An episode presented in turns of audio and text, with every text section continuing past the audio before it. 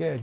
Well, plans are tonight to uh, have a little discussion on sharpening tools and chain sharpening. Last last week we talked a little on, uh, week before we talked a little bit about uh, different types of saw chain, what preferences were, and so I thought tonight we might talk on some different sharpening tools. We discussed a, a little bit, but um, I've gone through and scoured the internet and see what we could come up with as far as some different uh, different things.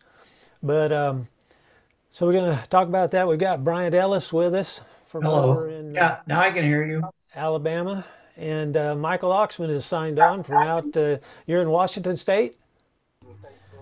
Hey, Kathy Taylor Hall, how are you? Is it is sound okay and picture and everything there okay with you? So anyway, Brian, tell them who you are. I don't know. We've I think Chris is supposed to check on tonight. I don't know what time he'll he'll get on. I know uh, Cotton Top was uh, heading to um, Nashville, so he he probably won't uh, won't check in tonight. And haven't heard back from David. I think he's at a sales meeting. So we've got uh, probably just me and you tonight. I don't know, unless Robert signs on. Okay. Well, Michael Oxman has been, he's a, in the tree tree business out in uh, Pacific Northwest for years and years.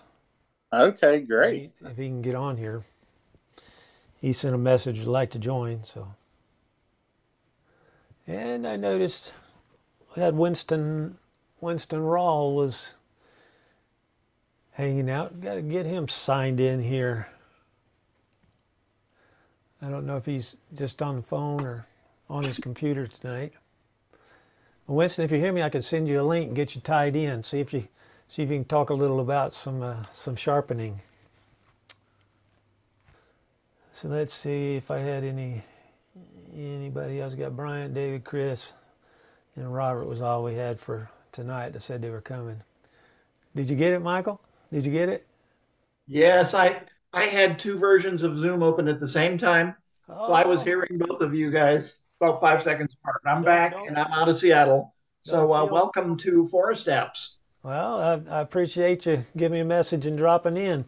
I was just telling you, I had Winston Rawl. He used to be with the U S Forest Service. He's retired. He, he was on there when you, you sent a message to me, and uh, I don't know if he's still on. We'll try to maybe get him on here tonight, too. He's sharpened a few, few saw chains. But I remember, I remember, Michael, I, I think I met you several years ago. Did I? Maybe it was at a tree climbing competition or at an I S A conference. Yeah, I think it was I S A conference about years ago. You've been? Yeah, it was probably on the West Coast. I used to be in the Western chapter. Um, I was down in Los Angeles for about fifteen years, and I moved up to Oregon for fifteen years, and now I've been in Seattle for more than twenty years. Wow. Yeah, yeah.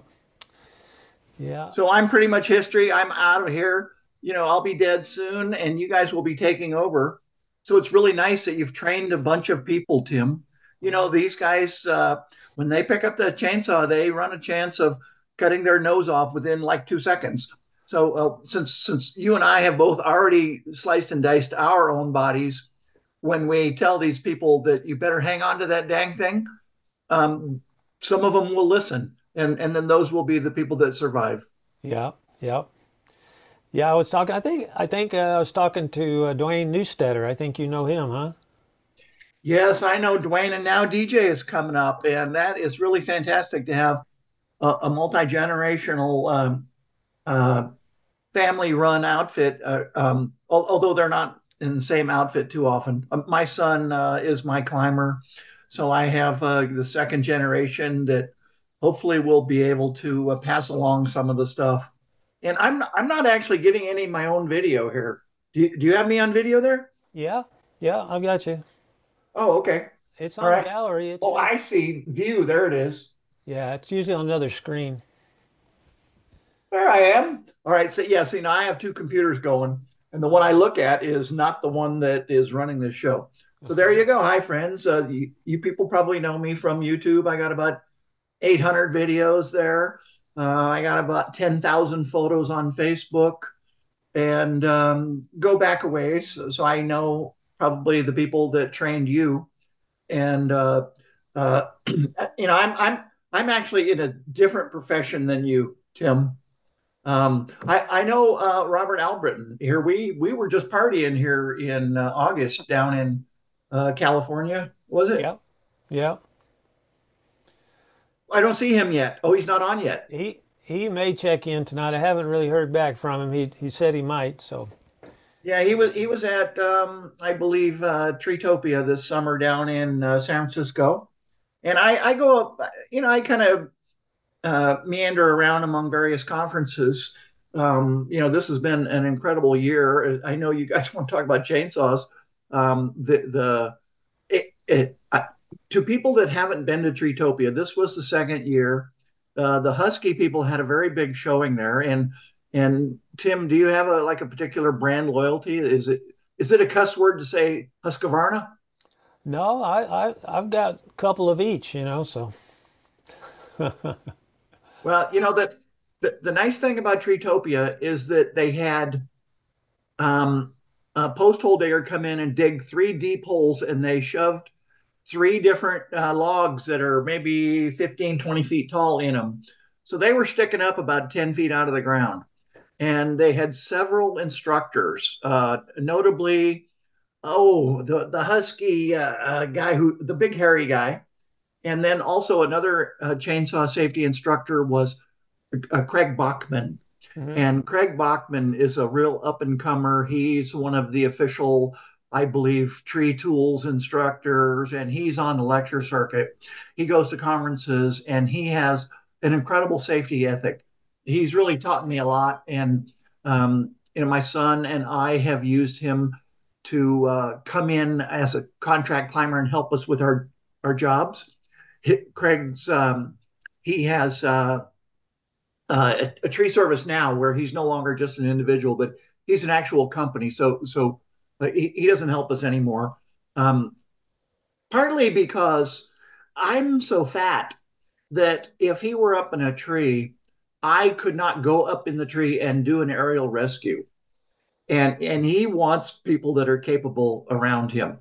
And, and Tim, when, when you're on the site, You you need at least one decent person uh, uh, in case something happens, uh, uh, and and this is kind of like the buddy system. And I have a skin uh, kind of a skimpy outfit. It's just me and my son, and and that's it. So so we don't really qualify as a tree service, but we use the chainsaws, and um, I, I'm fascinated by chainsaws. The sharpening, which is what you want to talk about tonight, is such a tiny component of uh, of of what is involved in chainsaws, but I can go on and on about uh, sharpening or, or any aspect of chainsaws.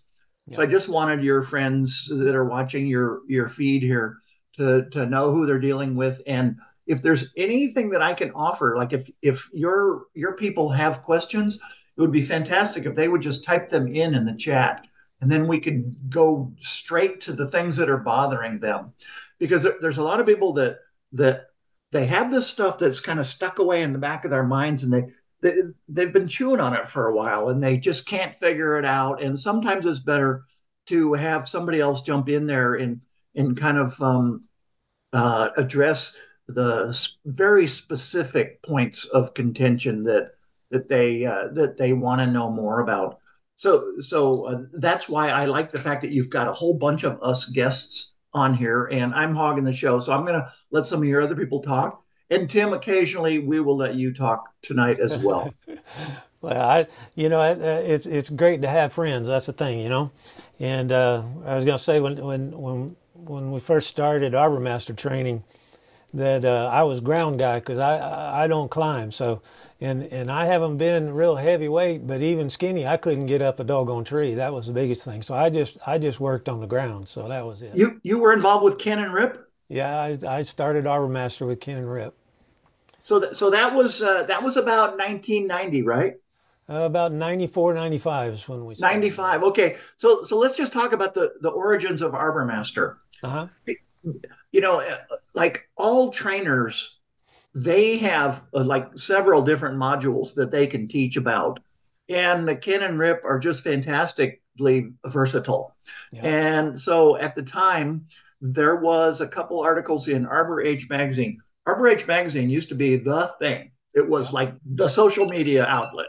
Mm-hmm. And and there was some um, there was some, you know, I S A magazines and a couple other magazines at the time.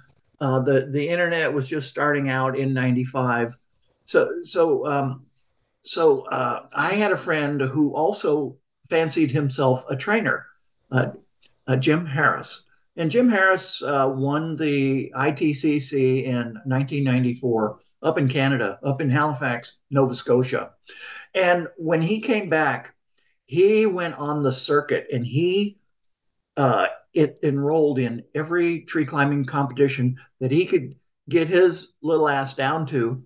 Uh, we, we both lived in this little town of twenty thousand people in Oregon, in rural Oregon. And, uh, you know, we were, we were kind of uh, like uh, big fish in a small pond. So Jim advertised that he had a training company and he invited people to come and sign up, and he would train them. So it was like a two to three day module, and and whoever wanted to could come and fly to Oregon, which is this hole in the wall called Grants Pass, which um, you know, is down near the California border, and uh, the, it's two hundred fifty miles south of Portland, and it is two hundred twenty-five miles north of Sacramento. Two cities. There is a five hundred mile no man's land in Oregon. So, um, so at any rate, to get to the chainsaw part, um, uh, the, it, it, the, the chainsaw module was a small part of Arbor Master's initial uh, offerings, and it probably still is today, but it's also the meat and potatoes. We had a little chainsaw class uh, put on by the Stihl factory, which I don't actually know where the, the Stihl distributor is down in Southern Oregon, but they came in, and uh, my job was to go down to the mill and pick up two logs. And they had a class there. We had Jim Harris and Nelda Matheny, who are the authors of the book Arboriculture, took over from Jim Harris. They were the instructors. Uh, Robin Morgan was there, uh, who wrote the uh, introductory guide to uh, uh, Uh, urban forestry in Washington, Oregon, and California. So, so it was a, a well-rounded program that included this chainsaw safety class. And at the end of the day, we were left with two benches that um, that the Stihl factory guys had carved out of uh, these two logs. So there you go. Um, and, and then I see we have another guest on here with us, but if you had a light on your face, we would actually be able to know who you are. That's Bryant Ellis. He's uh, he has. Brian, a... can you get a light going for us?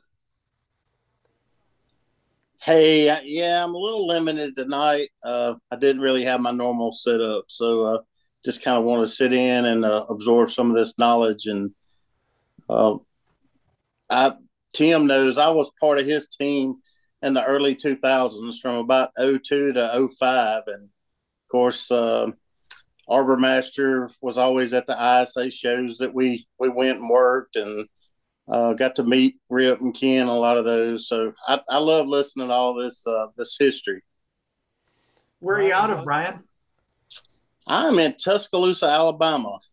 All right. Um, yes, sir. The natural state. That's right. Brian was one of the Husqvarna P P S team. We traveled all over.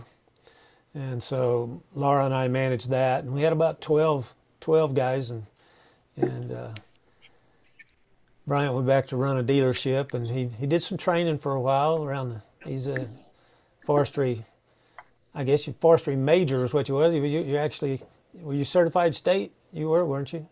That's right. I actually, you know, was at Mississippi State Mississippi, um, in right. school, but, uh, and, and, briefly went to work for the Alabama Forestry Commission uh, when I got out of school there, but um, you know, had already ha had the ties with the dealership, the Husqvarna, and of course with uh, David and and uh, some of the guys there in the corporate office when they found out that I was out of school, and they we kind of I spent a weekend with you guys in Charlotte, and Um, I kind of liked what was going on there, so I was really fortunate to be able to be part of that product specialist team.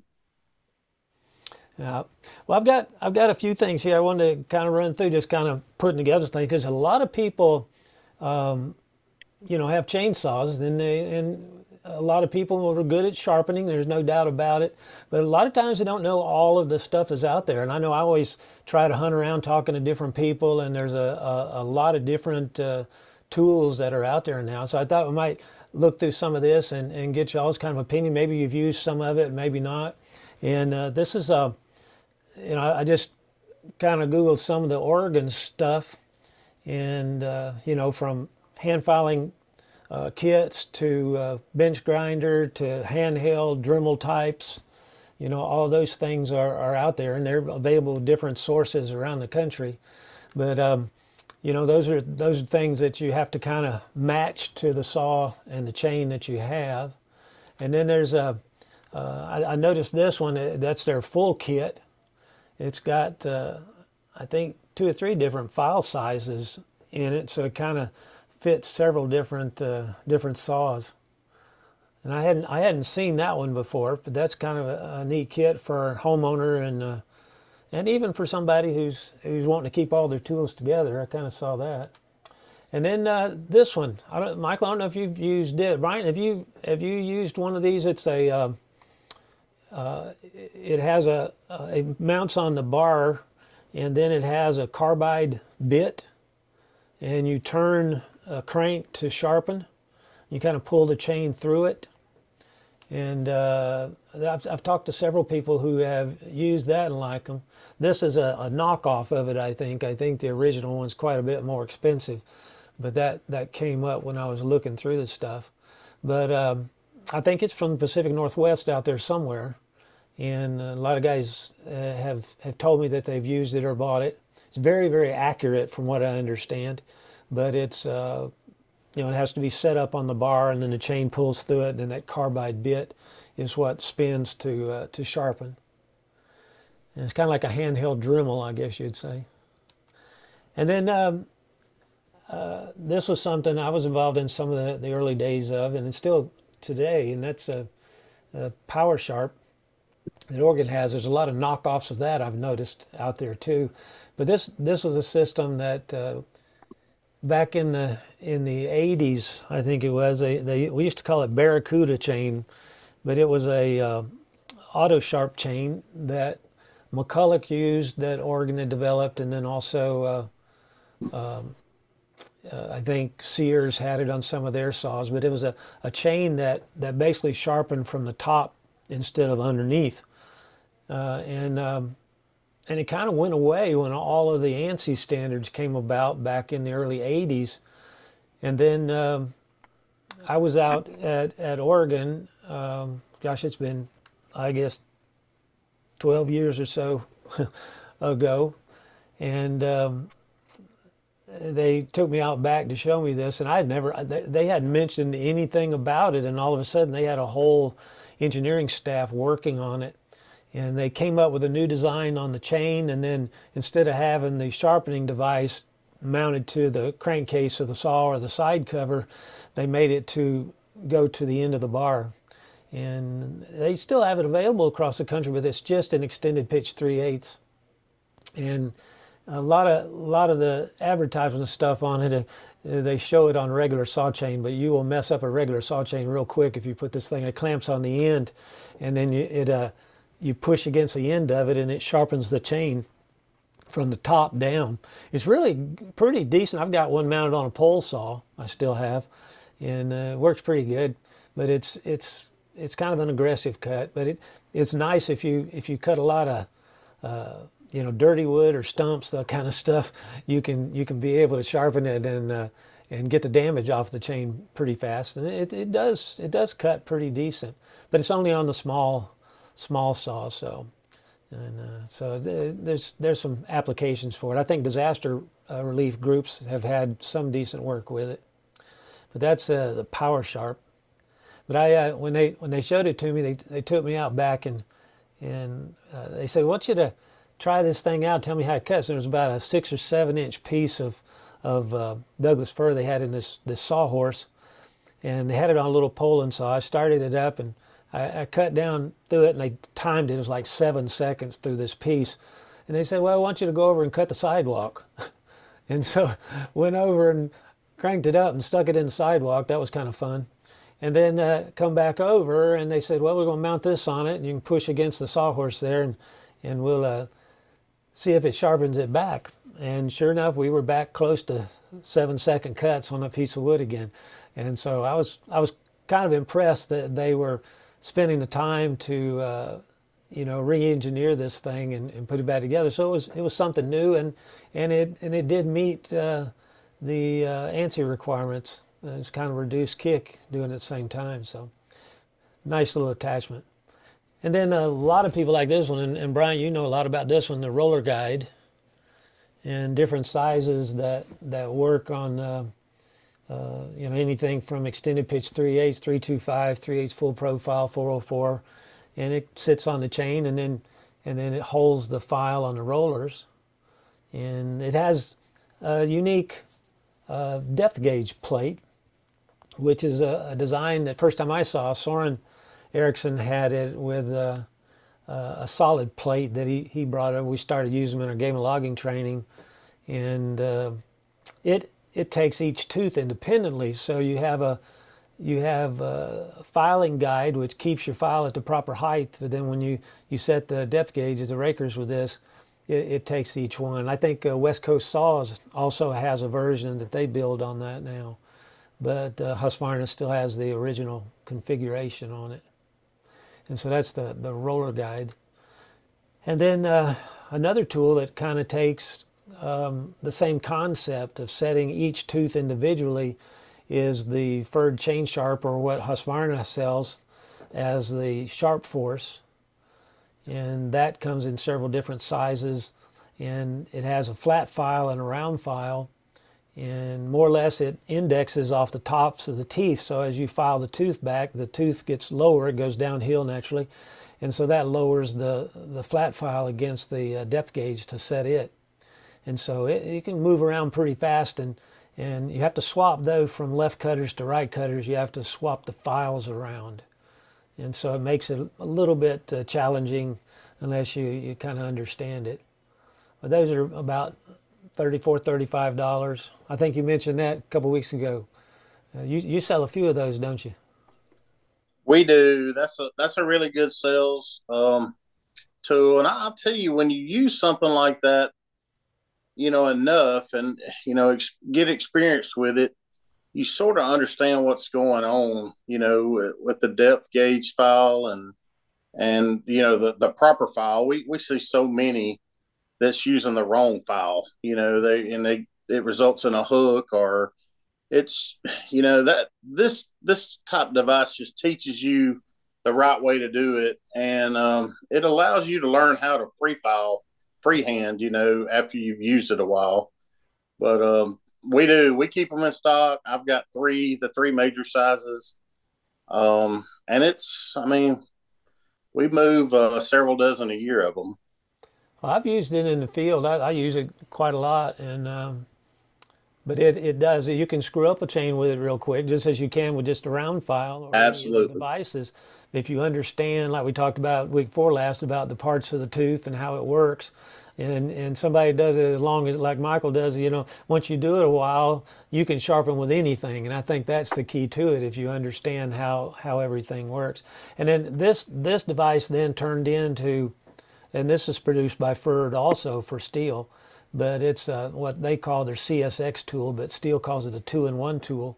And uh, they've refined it a little bit and use it with their size files, which is eleven thirty-second and uh, thirteen sixty-fourths instead of the three sixteenths and seven thirty-seconds. But this a little bit, little bit uh, easier to to do left and right cutters, because you can you can flip it over. You got a little bit more defined angles on it.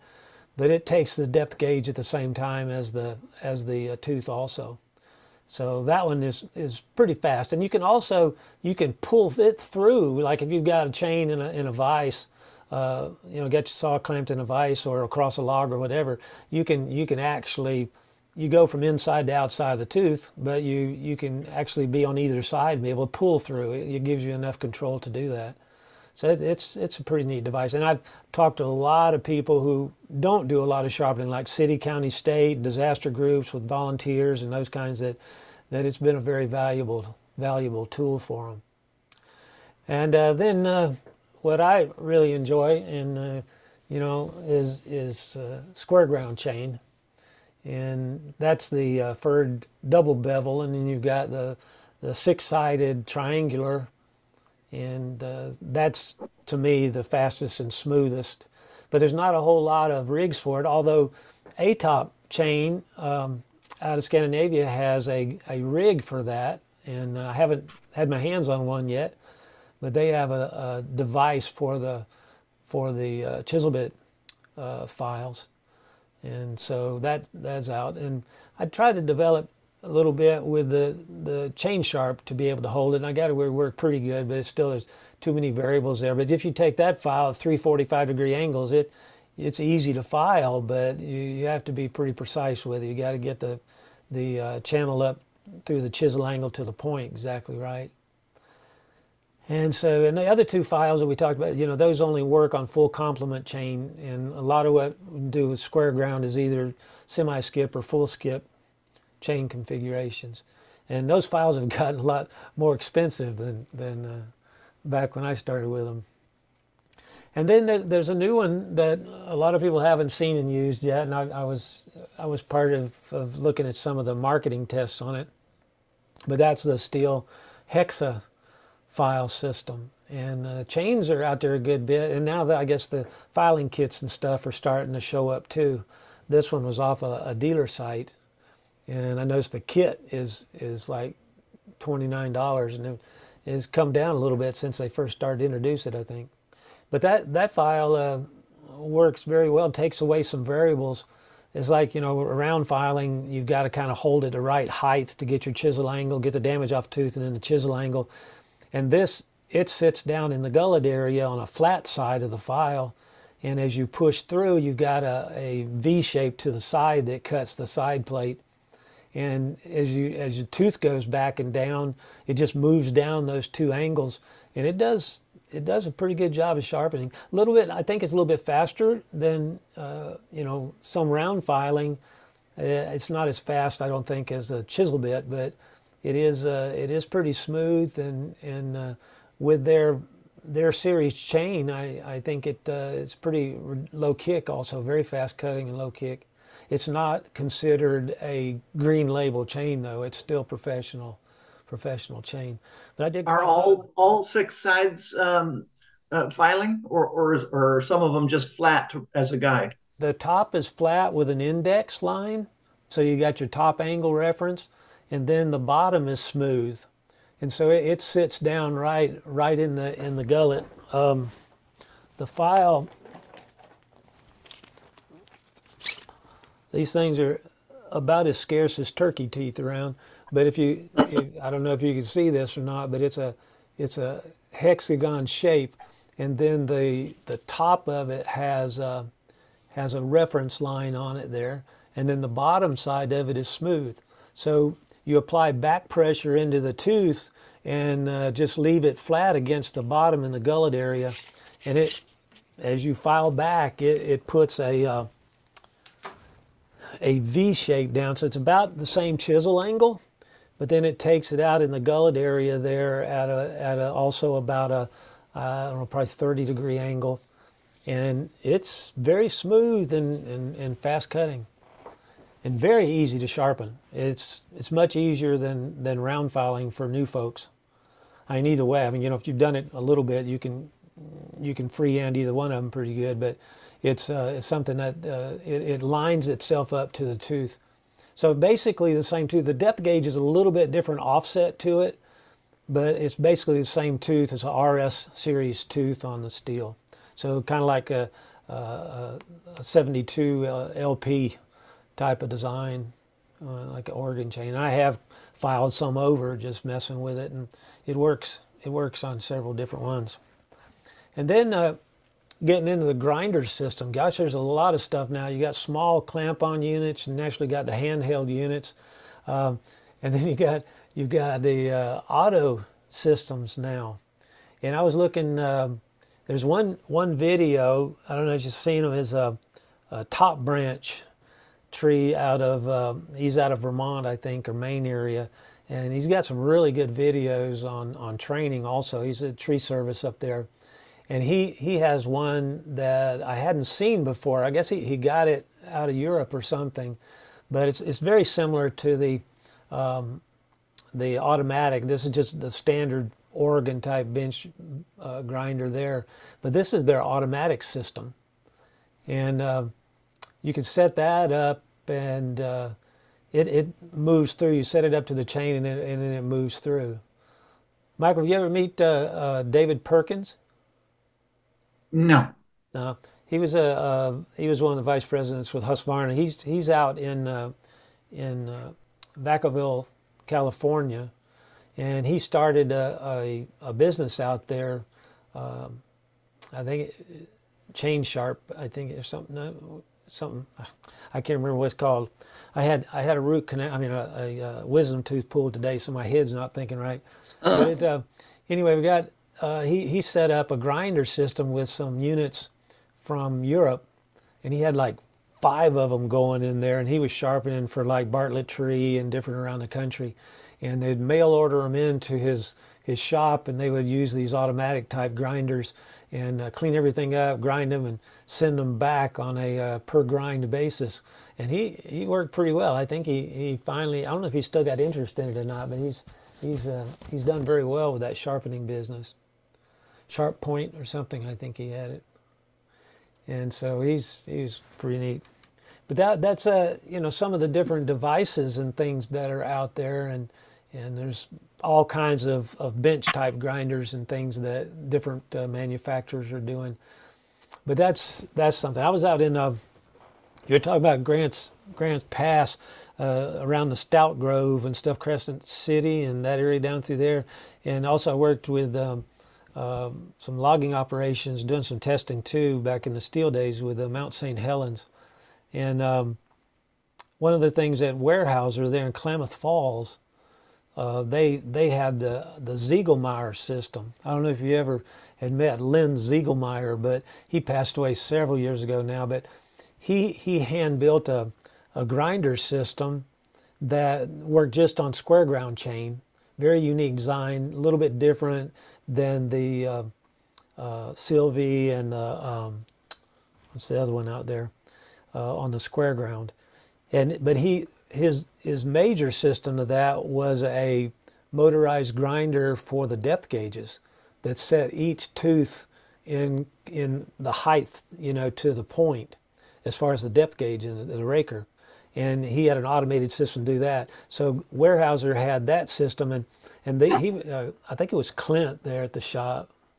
He was either there, or he also set one up at Rocky Creek in Chapman, Alabama, and uh, that that grinder uh, there, Clint, I think his name was, he would do about one hundred fifty chains at night, uh, and the guys would go back up the hill with him. He he would take three chains and sharpen them and dress a bar and clean it.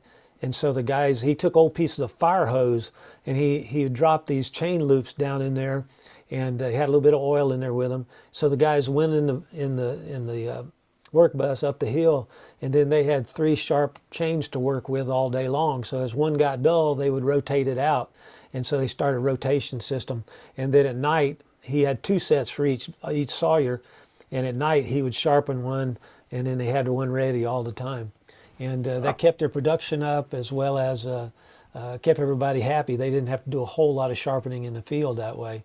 But he he would set those up on that machine and kind of walk away from them, and then he would he would uh, had them take them off of that machine, put it on that other depth gauge uh, grinder, and uh, it was quite nice. And Ziegelmeyer, he sold several of them. We had two or three of the Game of Logging guys who bought them, and they would use them. And uh, I talked to John Adler. He had one set up up in Vermont. And uh, I was talking to him back a few months ago, and he had already gotten rid of it. But, but uh, the only thing about it was, it was uh, as they say, kind of like a, a tank. They were built hand pieced, you know. So if something broke, it uh, you had to get him to to uh, remanufacture it. So, but it uh, they lasted forever, though. I mean, you could sharpen many many chains.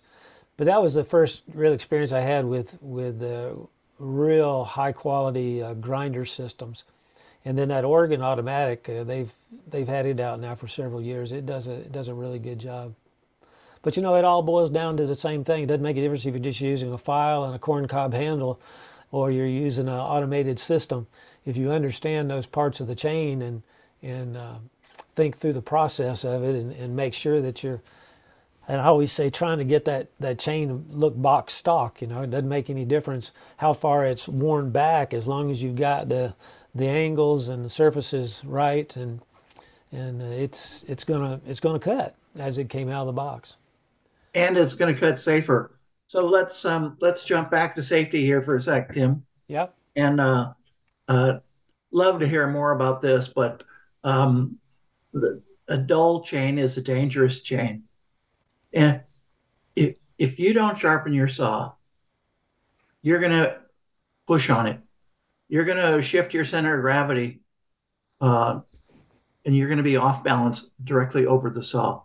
And then when something happens, when you're cutting, and the chain grabs and the saw jerks, you are already off balance, and the uh, the, the the saw can come and bite you. So um, you know, I mean, Tim, your audience is, they're already tree people. Every, everybody here is a tree person. But guess who cuts themselves? Tree people. So, well, that's so, an exposure so, time thing, you know, Michael. It doesn't make a difference how much experience you have. It's it's the more you stand between that white line and the, and the yellow line, the chances of an incident are higher, aren't they? There's certain things that we do where we become our own worst enemy, and we think we're saving time. Uh, we're we're going to keep using that saw, and we should just put that saw away, go down to the truck, get another saw, or go grab the file. And and since we are our own worst enemy, we don't do that, and we get in trouble. And then later, these people, they say to us, you know, what were you thinking? And here we've, we're all band-aided up or whatever, and and uh, you know, we we don't have a good answer. We we we just say that the expediency of continuing on in a, a worsening situation where the saw gets duller and duller and duller, and we keep using it and using it and using it, it is is the mental block. So so here you've got the tool, okay, the chainsaw, but that chainsaw is in tandem with your body, which is being run by your mind. So right in those, in that intersection between those three things, your chainsaw, your body, and your mind, at some point, that is where the accident happens. Mm-hmm. Now, very, very rarely, a tree will come after you. I remember I got chased down by this alder tree that had a big curve in the trunk one time. It chased me uh, onto my butt, and um, you know, it grabbed the saw, it picked me up, and threw me back about six feet. Um, but that's that's rare. It, it, trees, you know, trees aren't out to get me. My mind is out to get me. My mental malaise, my my my slacking off is what keeps me from getting my saw sharp and and um, putting me back in the zone of safety where I'm running the show instead of the dull chain. So that's, uh, you know, I, I think that's why we're all here. I mean, uh, you know, if, if, if this were a big room and all the people watching this video could just raise their hand, who here has never cut themselves? I'm not raising my hand. You know, I cut myself. And, um, I, I, but at the same time, is a chainsaw injury necessarily a fatal injury? No. Now, now I've I've been up in trees and I cut these branches. I don't notice that there's an electrical wire. The branch lays across the wire. The the current comes through the branch, comes into the saw, and then into my hand, and then through my chest to my other hand where I'm hanging onto the tree, and I get this zap right in here. And uh, now, now a lot of those injuries are fatal. Um, So, so just because you accidentally nicked your knee and you got away with it, don't think that was a minor accident. That was a potentially lethal accident. So, so, so there you go, safety. I would just love for everybody to just chime in on safety right now, caused by dull saws. What, what happened to you when you were leaning on that saw? You were pushing on it so damn hard because it just wouldn't cut. Uh, you know, what, what happened to you? Tell us. Type in, it, it, type in some stuff, people, about how you, you, you actually managed to nick yourself. There's guys that aren't here right now because they just laid down right there and they bled to death. Um, you know, and, and we don't have the benefit of them telling us what they did wrong. We, we want you people that got away uh, with, with minor injuries to, to educate us. Tell us, tell us how, what you could have done differently, please. Yeah, I think that's, that's it. I mean, you, you, when you get talking, I'm, I'm sure Bryant probably has them come in the shop all the time too, and talking about, that's the first thing they start thinking about is, is um, injuries with the saw and that kind of thing. And, and, you know, it goes back to the sharpening and the pushing and the pulling, and those kinds of things are, are the things that, that start to instigate the, the injuries out there. And plus a, a huge loss of production too, for, for people out there working with the saw. So it, it's, you know, and I, I always say that an accident's an unplanned event. And so if, uh, if you start looking through, the best thing you can have is a good planning process, and taking in and making sure that your piece of equipment is up to snuff is really what's going to do it. And, uh, you know, it's, um, it's something to where if you're working with something dull, then you've got the reactive forces of the saw because of its, its power and the rotation of the chain and the bar. Uh, you get off balance or you put it in the wrong position, and the next thing you know, you've got... Uh, You've got that unplanned event that, that happens. What do they tell you in your saw shop, Brian? Yeah, we, we see a lot of that. And most of our, our greater stories are probably more with a homeowner or consumer, you know, the ones that just doesn't have that, that education. And um, it's pretty scary sometimes. The, you know, you, you get a customer comes in and maybe he's purchased a little land or he's inherited some property, uh, maybe from some family. And so he's purchasing a saw, and, you know, you talk to him about the importance of P P E and chaps, and, but they, they don't really understand proper starting. They don't understand proper maintenance.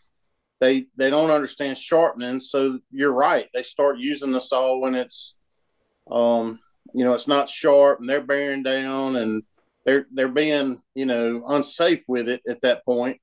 So, uh, but a lot of our, you know, most of our storm cleanup, D O T, volunteer fire, they, you know, they have, they, they continuously train themselves, and um, they have some people, you know, on the truck or on staff that uh, even the church groups uh, uh, that go the uh, Samaritan Purse, and so many of these travel from state to state and work storm cleanup and disaster areas, but uh, they're, they're pretty knowledgeable. Not that they don't have stories, but most of what we hear comes from the, the inexperienced homeowner or consumer that just doesn't use a saw much. And maybe it's their first, uh, you know, first time purchasing a chainsaw and running one. That's where you hear most of the, the, you know, scary stories.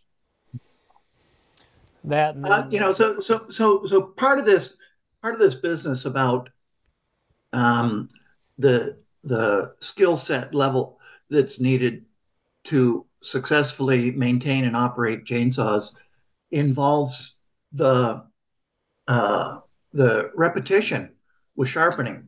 It's highly repetitive. By the time you go all the way around, you you've just touched fifty teeth, and you're you're starting to get some consistency. But these these homeowners, these amateurs that, that you're talking about, they have never even tried it. So they're going to butcher that chain up on the first couple go rounds. And then, then they're going to be even worse off. And then they might just say, oh, I'm going to go pay money and have some saw shop do it because it wouldn't cut any better after I thought I sharpened it, because they got their angles wrong. They got this uh, back slope on their, their tooth. You know, they, they were uh, pushing in the wrong direction, and they weren't removing the metal from the proper location on the, the tooth. Mm-hmm. And then uh, and then there's a couple other things right in there too, one of which is using worn out files.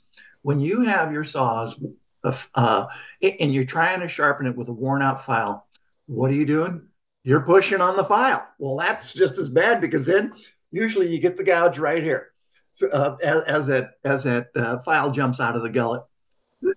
So, so there's there's a whole bunch of stuff that, uh, you know, I mean, I, I'm not really interested in training uh, newbies. I I, I want to help arborists and loggers refine their their techniques.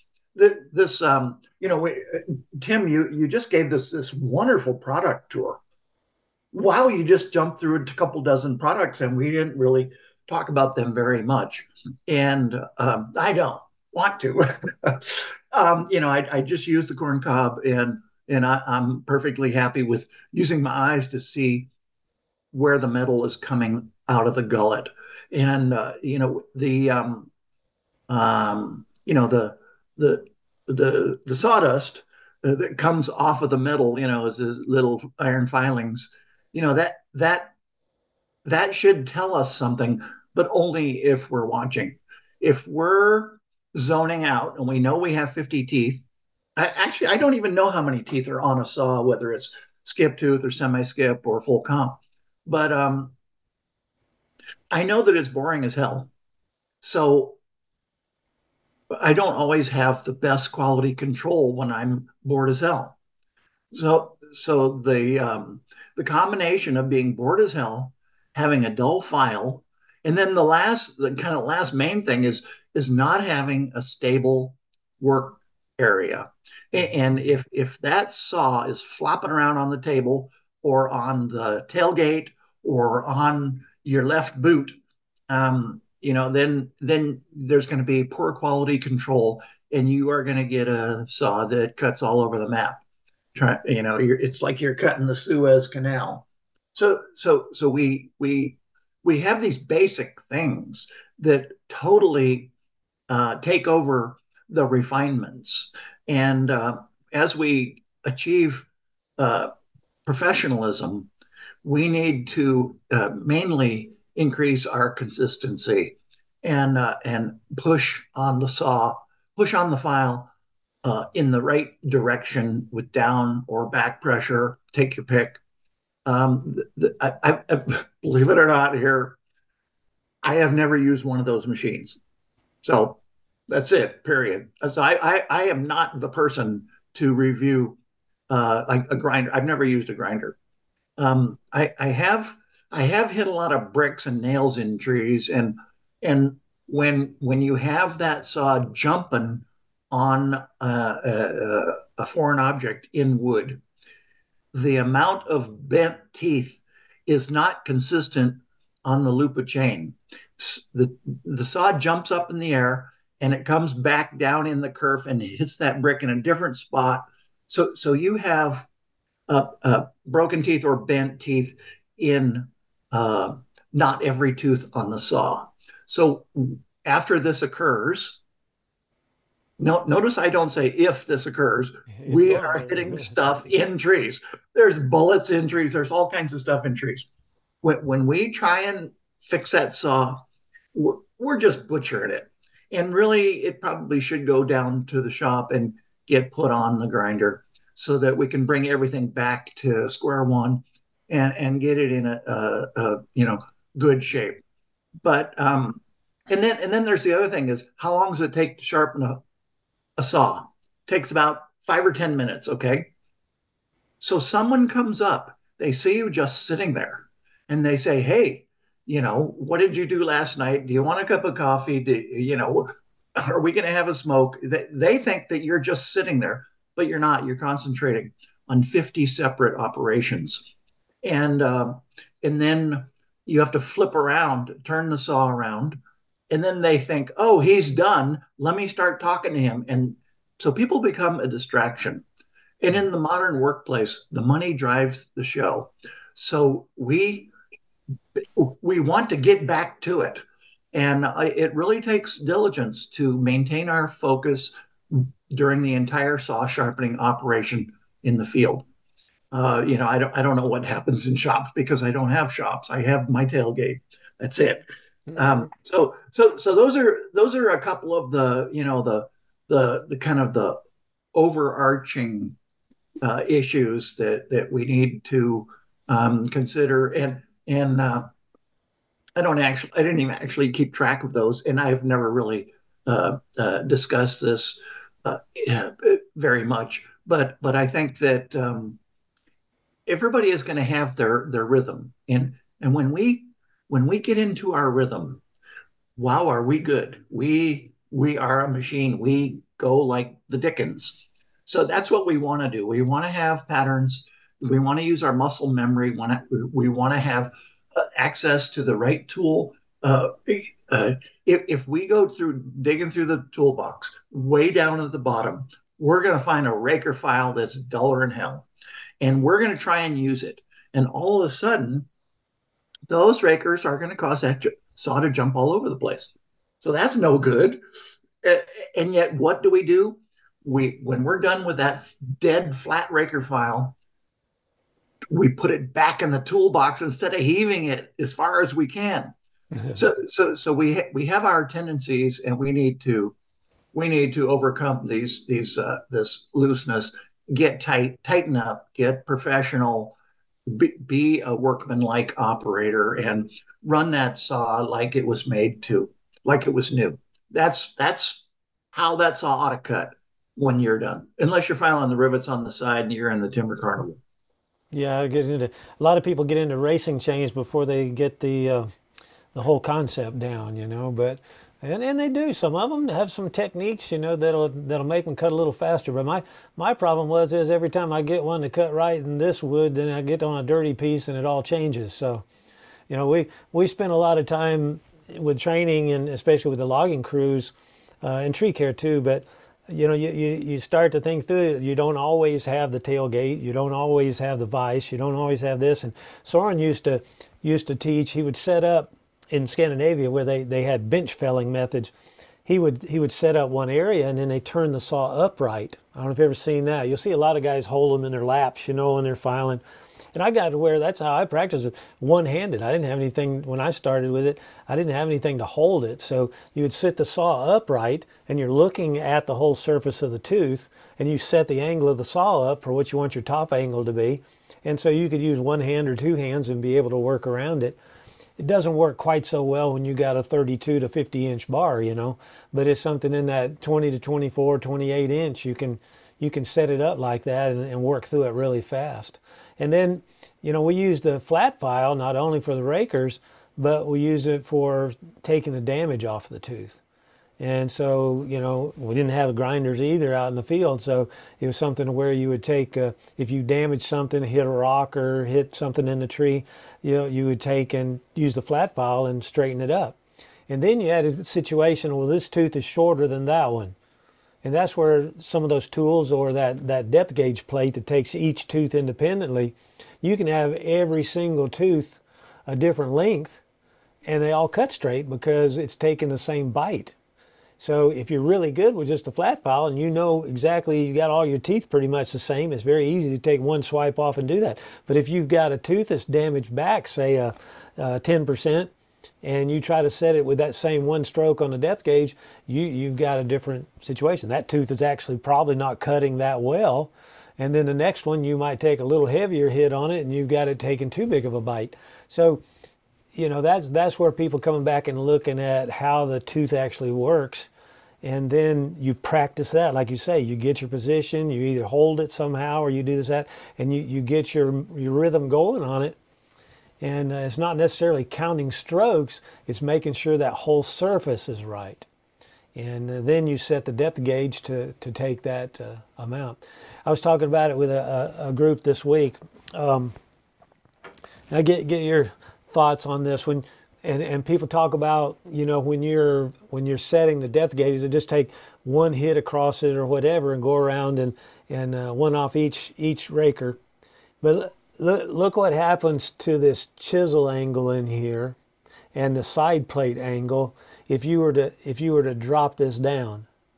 When you when you when you lower that down, this changes your chisel angle and the angle of the side plate. So the design of the tooth is set up to be kind of like a wood plane. It only lets that cutting blade go down in there so deep, you know. But people think, well, I'm going to take that off and that'd really make it cut.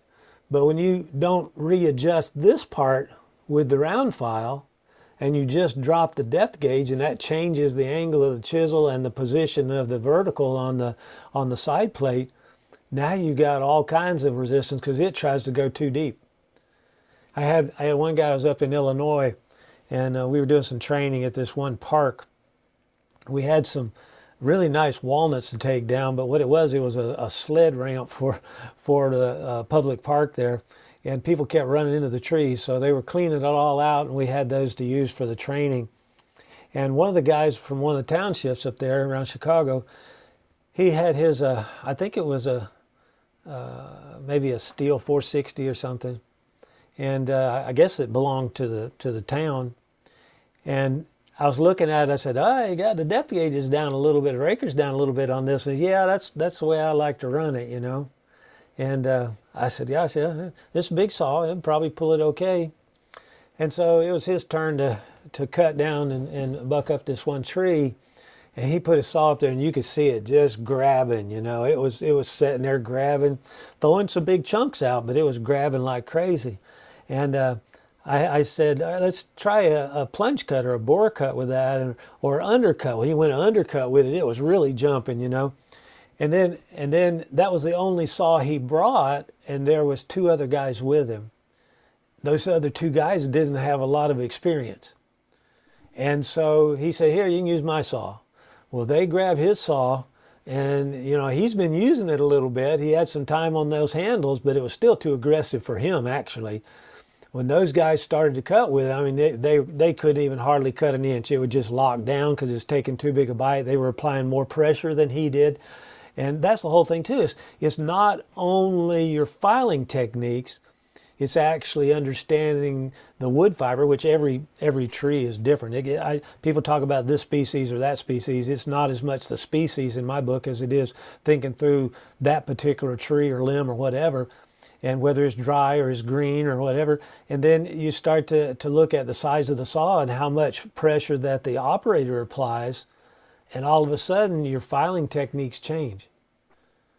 That's like you're talking about getting the right rhythm and stuff. It has to go with the rest of your technique on operating the saw to be able to, to get it working. And I think that's, that's the reason why we, we need to concentrate on the tools properly, but then also to take and try to put it back to its configuration. Like, you know, I always tell people, uh, Joseph Cox, who designed it, is still basically the same today as it was in the early fifties. And you start you start thinking through it in this this design. If you if you change this, it affects this. If you change this, can you imagine the time that it took him when they started those systems to try to get that that chain to cut in all the different wood types and, and styles of cutting? And and but he found a a, a rounded system, I guess you'd say. It was, it was something that kind of did the best it could do in all types of wood and with all types of operators. And, and that's really the key, is trying to get these things back to box stock. If you, if you could get it back to where it's designed, it's probably going to cut pretty good. Yeah, you could tweak this a little bit and do this a little bit or whatever, but it, really trying to keep it like it came out of the box is going to be your best productivity and to be able to maintain the safety. And that's, that's really the key. It doesn't make any difference how fast you cut if you cut something else off wrong, right? And thanks for uh, for uh, sharing that. You know, you know the, the, uh, and then the, there's a couple other basic, uh, I guess, issues or problems or the the, the mistakes that we make. Um, if it's all about the money, it, when it's all about the money, you're not going to replace your sprocket when you're supposed to. And then your saw, the drivers are going to get all chewed up. Then your chain's going to jump off of your saw right when you don't want it to. And, and so, so a lot of that could just be solved if we weren't such cheap-ass sons of bitches. Can you say that on the internet? I guess you did. Well, and then and then the, the bar The bar is going to have its rails rounded over, and you're going to get little beads sticking out. And the bar is going to become a lot wider than it was when it was new because it's worn out, and there's a there's a uh, excess uh, metal in the kerf. Um, and then another thing about the bar is that it's going to get clogged with gunk, so, so your chain is riding up out of there. So so there's all these different things that uh, kind of go along with keeping it sharp. And they're, you know, they, they, they combine, and, and the result of all these combination factors that result in loss of productivity is your, listen to this, your style. And if you're a slob and you never do any of this stuff, and it, then you are the guy that I got cut here, I got cut here, you know, uh, I got cut here. Then you're going to be the guy down at, the, at Brian's saw shop saying, oh, yeah, you know, uh, you're like the spoon man. You know, that guy that has those two spoons and he plays rhythm and he's touching his body every place where he's ever carved himself up with a chainsaw. And you don't want to be the spoon man. Does he does he come in your shop, Brian? We do get, uh, yeah, we get a lot. And those are all great points. I You know, listening to a lot of that, I, it's obvious we sort of focus on the saw out of the box and a factory saw, a factory bar and chain. But, you know, a lot of times where the, the issue and the problems occur is when the customer's had it for a while and he comes in and maybe wants to change. Can I go to a bigger bar? Can I, you know, take my saw from a three twenty-five pitch to a three eighths? He's wanting to go. And then the, they don't understand that the saw is going to react a lot different. Uh, sometimes they're trying to go too big a bar and chain or too too big of a, a gauge for a small forty C C saw or something. And uh, we get that a lot. We we had some guys in today uh, from a local electric group, and they were they they had one brand pole saw, and they they had a different brand uh, bar on it, and they. You know, they wanted a new chain. So we were looking at it and we figured out that not only did he need a new chain, but he needed a new bar. The tip was burnt up, the speed tip. And when we when we pointed that out to him, he, he said, well, I don't understand how that happened. So, you know, a lot of times what you see there is one brand has their oiler hole, or the way that they're oiling that bar and chain and sprocket tip is different from the original manufacturer, and he didn't understand all of that. And that's, and not only there, but then you're getting sprocket and uh you know drum wear, and we see that a lot. A lot of customers come in, they want a new chain, but they hadn't even turned it upside down and took a look at that sprocket, and that's really where the problem is. So if you put a new chain on that saw and he takes off and runs it, like Michael said, it's either going to jump off and burr up the the uh you know the chain where it's not going. We see it all the time coming in. I put my chain back on, but it won't turn now. It's like it's binding. And, that, you know, they don't want to tell you the whole story of what really happened, but it's pretty obvious once you've seen one or two what, what's happened there. But, you know, it it's critical that the sprocket, the bar, and chain all work together, and they're the same pitch, same gauge. And obviously you can get a, away with a little bit, you know, say a fifty, fifty gauge and a fifty-eight gauge rail, and but it's for the for the common customer, they need to stay with what the factory stock stuff is. Uh, a lot of what you see sold at um, big box stores are going to be the, the safety chain, and it may have a thicker um, depth gauge, you know, and it's it's set up like that on purpose so that that kicking and all that Tim talked about, they're not going to see a lot of that, and there's really no way to file that that depth gauge down enough. And we sell just what we call a standard Oregon, you know, the seventy-two L P. They call that a hardwood chain, uh, semi-chisel. And to be honest with you, it works really good for skilled sawyers or the novice. And, um, you know, uh, the the real safety chain is really that, – that's something that's it, – it creates more havoc and more questions and more frustration than uh than we find. So that that hardwood chain at Oregon, and and then of course Husqvarna, being a Husqvarna dealer, we sell a lot of their new X-Cut chain, and it does stay a little sharper, twenty percent longer, and and uh, seems to last about twenty percent longer. So both of those chains, we stock it in the same pitch gauge, and we don't vary from that much. We don't sell a lot of skip tooth. We don't get into a lot of the more aggressive stuff, just because seventy, eighty percent of my clientele is going to be that, you know, that homeowner consumer and sort of first time sawyer. Yeah. I, so speak, speaking of that electric, um, it, it, it, are you, are you a Husky dealer, Brian? We are. Can I ask you if the T five forty-two i is coming out? It is. Uh, I've actually got a demo that I should get next week, but it's already shipping. All right. I mean, I heard they're heavier. Have, have you actually touched one? I have not. I've just ordered Monday. I put, I got them to add me a demo on our um, zero turn order, to be honest with you. And uh, I'm anxious to get my hands on it. I, I really think, I think they've kind of got that where it, it's going to be on point when it gets here. You know, that what what is a total miracle of modern manufacturing is that both, uh, I, I mean, it, it, the T five forty i um, did have some predecessor electric models that it built up to, but it has been the standard for like, I don't know, four years or so. And then, and then, so so that's on the Husky side, and then on the Stihl side, they've got the the five hundred i, which is also pretty long in the tooth for being version one point oh.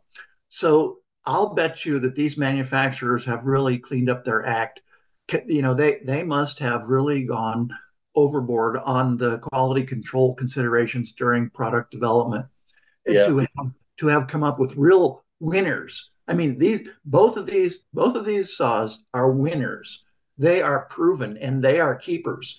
And, and, and so so you know, it's like it's like Windows computers. Windows three point oh was bad. Windows three point one finally fixed it. And and, and so so uh, we are so lucky to have these companies that need to make money. They knew that the only way that they could make money is to not introduce these lemons, and they tightened up their act and they produced stuff that is just so fantastic. Uh, you know, like, and then of course, you know, then there's horror stories about the saws that, I mean, I mean, look at all the saws down at Wayne's uh, Chainsaw Museum down in uh, Southern Washington State. And, and so since, since I'm on the internet and I'm talking to chainsaw people, everybody needs to get on a plane and come out to Washington State and go to Wayne's Chainsaw Museum. That guy has thousands of saws on display. Just about every one of them is pristine. And, uh, you know, I don't know how long it's been since you've been there, Tim, but I just love that place. And it is, you know, one hundred miles from here or more. Um, but, um, I, I think my dream is to get uh, one of my saws in his museum. Well, that new that new Husqvarna, is that the one with the centrifugal clutch on the electric? It is. Yeah. Yeah, that's going to be interesting. But, so um, what? So what are we? What are we looking for? Is there? I mean, here here you've got this X-Cut chain. You've got this Hex chain. Is there something else that's going to be popping up too? That uh, that uh, somebody invents, because because people are they've got their they've got their computer, they've got C A D, they've got artificial intelligence, and and they have a lot more um, smart people that are coming out who are, you know, uh, graduating from engineering schools and stuff like that. Well, what's going to happen in ten years? I would just love to see it. I'm not going to be around in ten years, but you know, um, I'm, most most everything that has happened here in the past, say fifteen, twenty years with, with in, outdoor power um, has all come from the field. And it's a little bit, little bit different than what it was. I mean, you had few, uh, you know, key players um, over the years out there, you know, but, but basically now you've got such a volume of pro users that are also um, constantly trying to develop Uh, variations of tools. It's like all the new climbing gear and and you know, different uh, pulley systems and, and lanyard systems and climbing apparatus, you know, all these different things that have come about in the past fifteen or twenty years. And, it, and it's coming from the actual users now. And so that's what I find. I like the, um, you know, the, the PowerSharp I talked about, and then also the Hexa. Those, those are two ideas that you never really think about to have a lot of application, you know, unless you, you actually built it in a work situation. And that's what's really cool. I think the industry has, has um, started looking real closely at the end user. And they've had to really kind of rush things a little bit because of different government issues. So, you know, with the battery saws and battery mowers and all that kind of thing.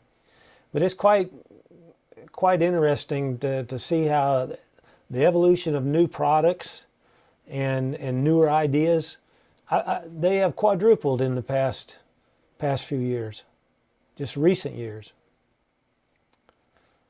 We, we don't know. We can just guess. But, uh, you know, the like, say, materials, for example, what, we've got incredible alloys. And what if we were to have, like, okay, so the Rolls-Royce engine, uh, seven, uh, six point eight cubic, uh, six point eight um, um, almost a seven cubic inch uh, engine. Um, made out of aluminum. So, so uh, you know, our, our like go-to has been like magnesium and stuff. So, so, so if we, if we have better materials, then uh, that could just open up whole new cooling options for us. Yeah. As like I say, this technology is, you've got so many people that are building it from the workforce, and I think that's that's the key in trying to come out with new lighters. It's like lightweight bars. I mean, you know, we worked for years trying to cut a quarter of a pound off of a, a seventy C C power head, you know, and then and then all of a sudden somebody comes up with the idea of making a lightweight bar and, and drop two pounds off of the power head real quick. You know, just by going to a lightweight bar. Look how those things have taken over in the past, you know, ten years. I mean, it's it's it's amazing. I mean, it makes such a difference if you're especially running a uh, you know twenty-eight to a forty-two inch bar. I mean, you start saving three pounds, four pounds. You're not carrying around all day. It's safer. It's more productive. It's and uh, not cheaper, but it's it's uh, it's something that that's cost effective in that case. So, you know, the one thing that I want to see is reference materials about chainsaws for arborists. Uh, like like you look at you look at books about chainsaws, and they're about all saws for forest or arborist. And um, there's so much information that has been lost by our people dying off. I I want I want to capture it. Like like for example, the International Society of Arboriculture is the trade association for tree surgeons, and they're having their one hundredth anniversary this year uh, in August in Atlanta, Georgia. Hmm. This is the centennial of the I S A. Now, arboriculture has been around a lot longer than that. You know, the Davy book was like nineteen oh two or three. Um, you know, uh, the Tree Doctor, and so so, so there's there's a lot of uh, uh, earlier stuff. And and then, of course, then there's other uh, regions and, and organizations. But but I like like, for example, um, you know, the the one-handers. Is, is there really a good treatment of of topping saws? It, it, it, has somebody really said, you know, this is these are the differences in these different saws? Like, for example, there was there was uh, that Frontier uh, Shindaiwa saw that had like four different colors of paint jobs that various licensors uh, put on them. Uh, uh, uh, you know, I, I don't even know who, who, who manufactured it, but I do know that when I filled one up with gas, it caught on fire. Uh, it was a fantastic saw. It had a rear handle on it, but it was super light. I was in love with the McCulloch Power Mac six. Mm-hmm. And I ran through a bunch of those.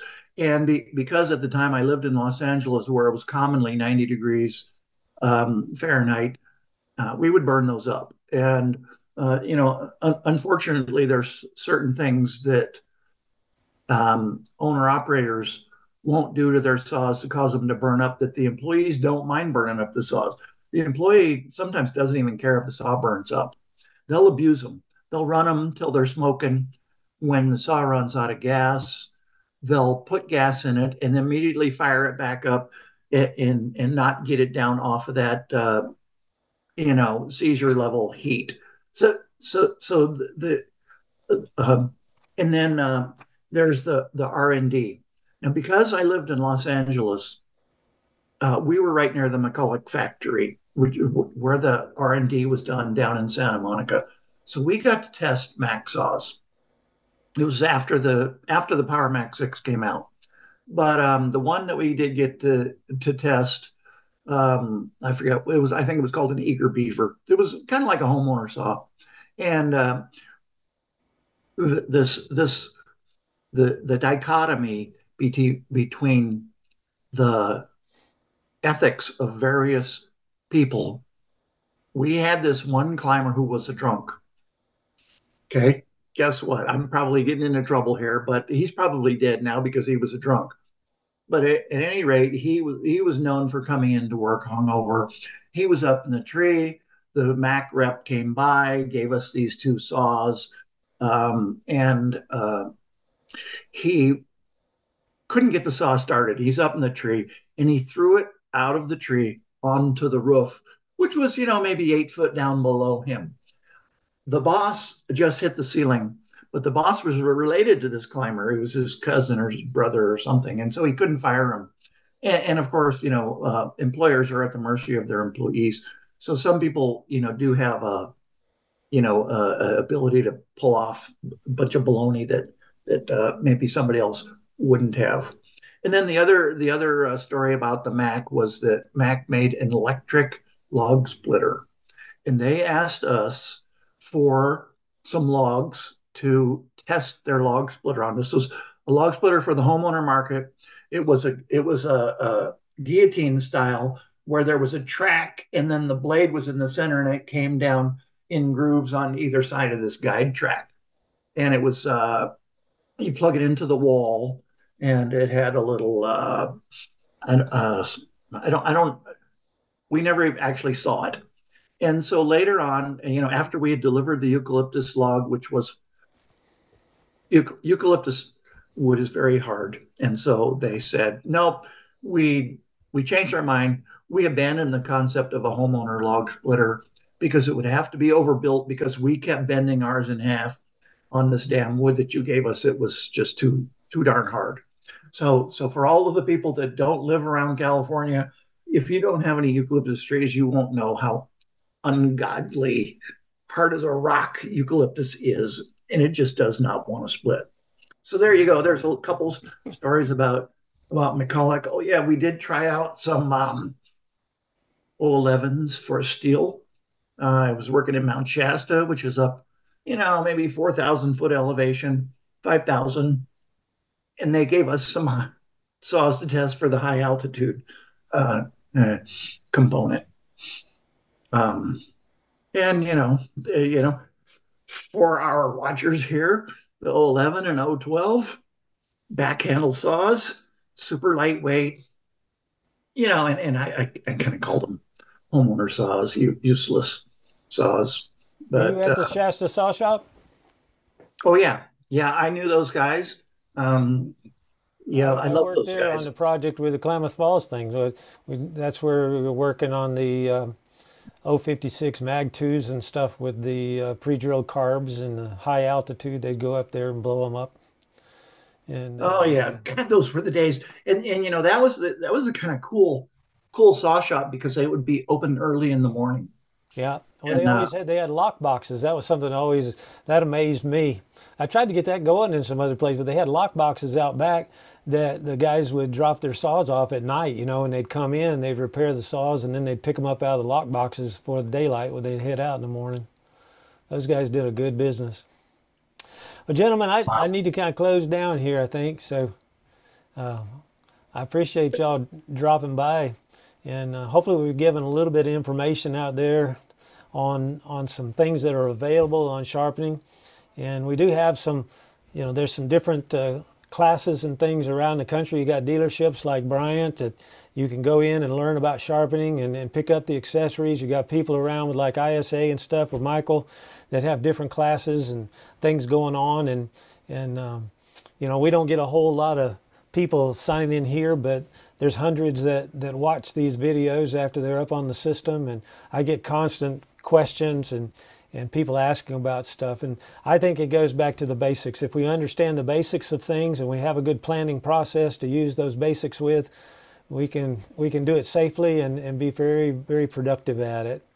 And so, but I do have, um, I do have some different uh, things going on as far as um, some workshops and all. We've got, I've got some Zoom workshops going on, and I'm going to be having one. I haven't set the date on it yet, but uh, it'll be just on sharpening uh, with some of the tools and all. It'll be about an hour class.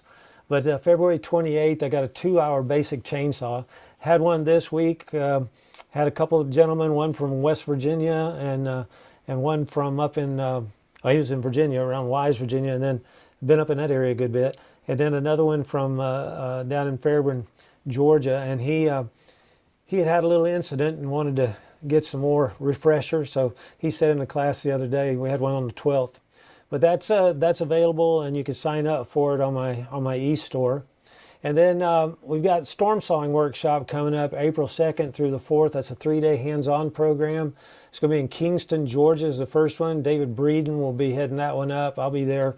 But uh, David Breeden will be heading that up. I uh, still I, I can't get too far away from home nowadays. But uh, we've also got one in April twenty-fifth through twenty-seventh, and that's going to be at the Carty Berry Farm up in Dry Fork, Virginia. And so uh, Chris Childs will be heading that one up. And we'll also be, probably that weekend, we're going to be getting together up there. I'll probably be up there for that one too. Um, we'll be getting together uh, our legacy program that from twenty twenty-three, the instructor program. They'll be up there. We're going through some different things. And uh, got some consultative available and things. Our e-store, you can sign up for the trainings as well as a bunch of things. I've got some of the filing devices and some of the files and things that are out there and some old, old Game of Logging stuff and some videos and D V Ds and those kinds of things, height measuring tools. So that's some things you can kind of look at there. Um, next week, I don't exactly know what the topic will be. I'm gonna try to try to get some guys lined up again. But next Thursday night, we'll be back at uh, at eight o'clock Eastern time, and uh, everybody's welcome to drop back in. We've had some had some good chats tonight, and I appreciate y'all dropping by, and and hopefully we'll we'll do it again. But I wish you all, as everyone out there, good sawing, and uh, take care of yourself. Be careful, and And uh, we'll see you next time. See you guys. Thanks. See you. Thanks, Tim. See you later, Brian. Thank you. See you guys.